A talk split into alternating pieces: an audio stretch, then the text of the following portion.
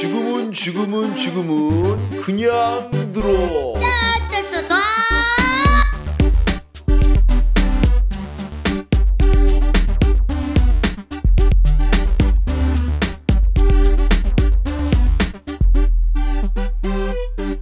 네.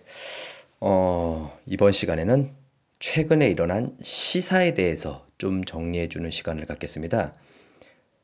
그냥 내 맘대로고 그 다음에 제가 하고 싶었던 얘기고 꼭 해야 될 얘기이기 때문에 일단은 음 제가 얘기를 하려고 하는데 옥시 사태에 대해서 좀 얘기를 드리려고 합니다. 가습기 살균제 사건이죠. 이 옥시라는 회사에서 이제 가습기 살균제를 팔았고 세계 최초의 biocide 사건이죠. 이 bioci biocide라는 게 이제 우리나라 말로 바꾸면 이제 살생제죠, 살생제. 즉 한마디로 미생물을 죽이는 뭐 위생과 관련된 것들을 이제 나쁜 균들을 죽여주는 어 그런 건데 이제 나쁜 균인지 좋은 균인지 모르고 걔네들은 다 죽이니까 이게 어떤 사건이 생긴 건데 일단은 정부에서 공식적으로 인정한 사망 숫자만 95명입니다. 예, 굉장하죠 이건. 95명이면 절대 적은 숫자가 아니에요. 그리고 대표적으로 이제 우리가 가습기 살균제에 대해서 이제 회사들이 뭐 옥시, 롯데마트, 홈플러스, 세퓨, 애경, 이마트 이런 여섯 종이 이제 있었는데 이걸 전량 수거를 했죠. 이제 진짜 어, 수거를 했는데 여기서 의문점이 하나 가져요. 왜 이런 일이 우리나라에서만 발생할까요? 라는 그런 의문점이 생기죠. 자, 일단 첫 번째는 어, 이런 제품들, 즉 한마디로 이제 어, 살균제를 만드는데 성분이 어, 고분자라고 해요. 저도 잘 몰라요, 사실. 뭐 PHMG, 뭐 PGH, MC, 어, 아니 뭐 이런 것들을 제가 굳이 내가 왜 공부해야 되는지도 모르겠지만 하여튼 이런 것들이 쓰인다고 합니다. 보통 이런 것들은 이제 가습기 살균제, 샴푸, 샴푸나 물티슈 뭐 이런 것들이 이제 쓰이는데 용해되어 있는 상태에서는 별로 지장이 없다고 해요. 그러니까 제가 한마디로 물티슈를 이렇게 닦았다 그래서 인체에 뭐 피해가 가고 이런 건 아니라는 건데 호흡기로 흡입이 됐을 때 이거에 대한 안전성이 입증을 안 했다고 합니다. 자, 그래서 예. 그래서 이제 어, 왜 이런 일이 우리나라에서만 일어나냐? 라고 하면 우리나라에서는 이제 외국하고 다르게 사실 기준이 굉장히 너무 음 약간 뭐랄까 그 증빙 서류 같은 것들을 이제 제대로 제출하지 않아도 뭔가가 이제 산업의 활성화라든가 그런 걸 위해서 계속 새로운 것들 세계 최초 이런 것들을 말하는 걸 계속 이렇게 권장하고 장려하니까 그럴 수도 있겠는데 일단 첫 번째는 이런 사례가 있었어요. 은나노 살균 세탁기가 있는데 미국에서는 판매가 금지대가 됐습니다. 이제 판매를 하려다가 왜 그러냐면 미국에서는 이 은나노 나노로 계속 짤 그 짤 그렇게 된 살균된 물이 하수구로 흘러서 강으로 갔을 때 생태계에 영향을 어떻게 미친다는 거에 대한 보고서가 제대로 없기 때문에 어, 우리나라에서 만든 은나노 살균기가 살균 세탁기가 미국에서는 시판이 되지 못한 사례가 있었습니다. 뭐 이런 것처럼 사실은 이제 음 우리나라에서는 약간 좀 이런 기준들이 조금 낮아요. 예를 들면 이런 거죠. 가습기 살균제가 식품위생법이나 약사법이 아니라 공산품에 들어갔기 때문에 전혀 제재가 없었다는 거죠, 이건.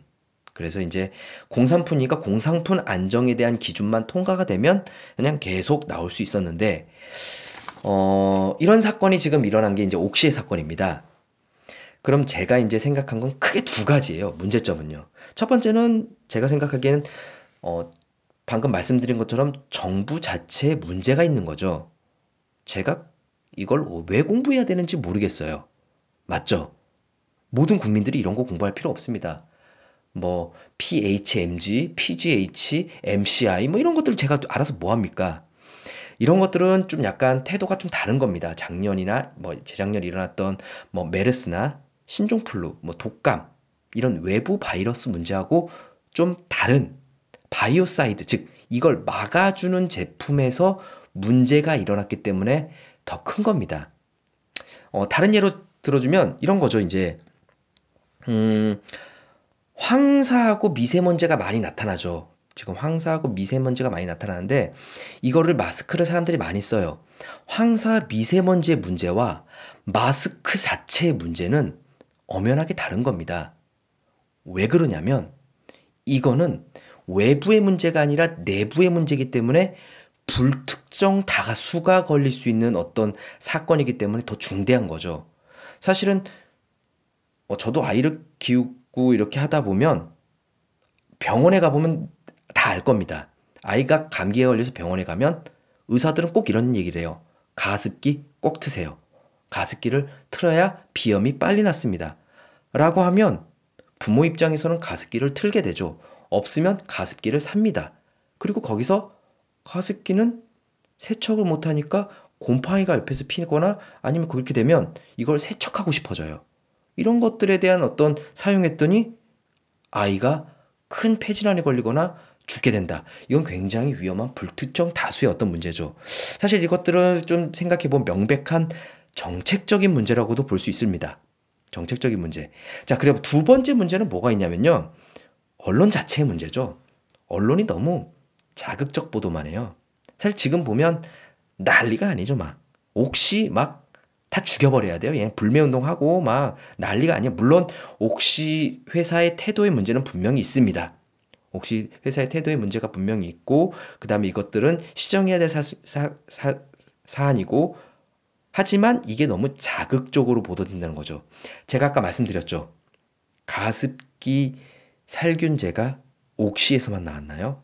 1위는 옥시지만 롯데마트, 홈플러스, 세퓨, 애경, 이마트.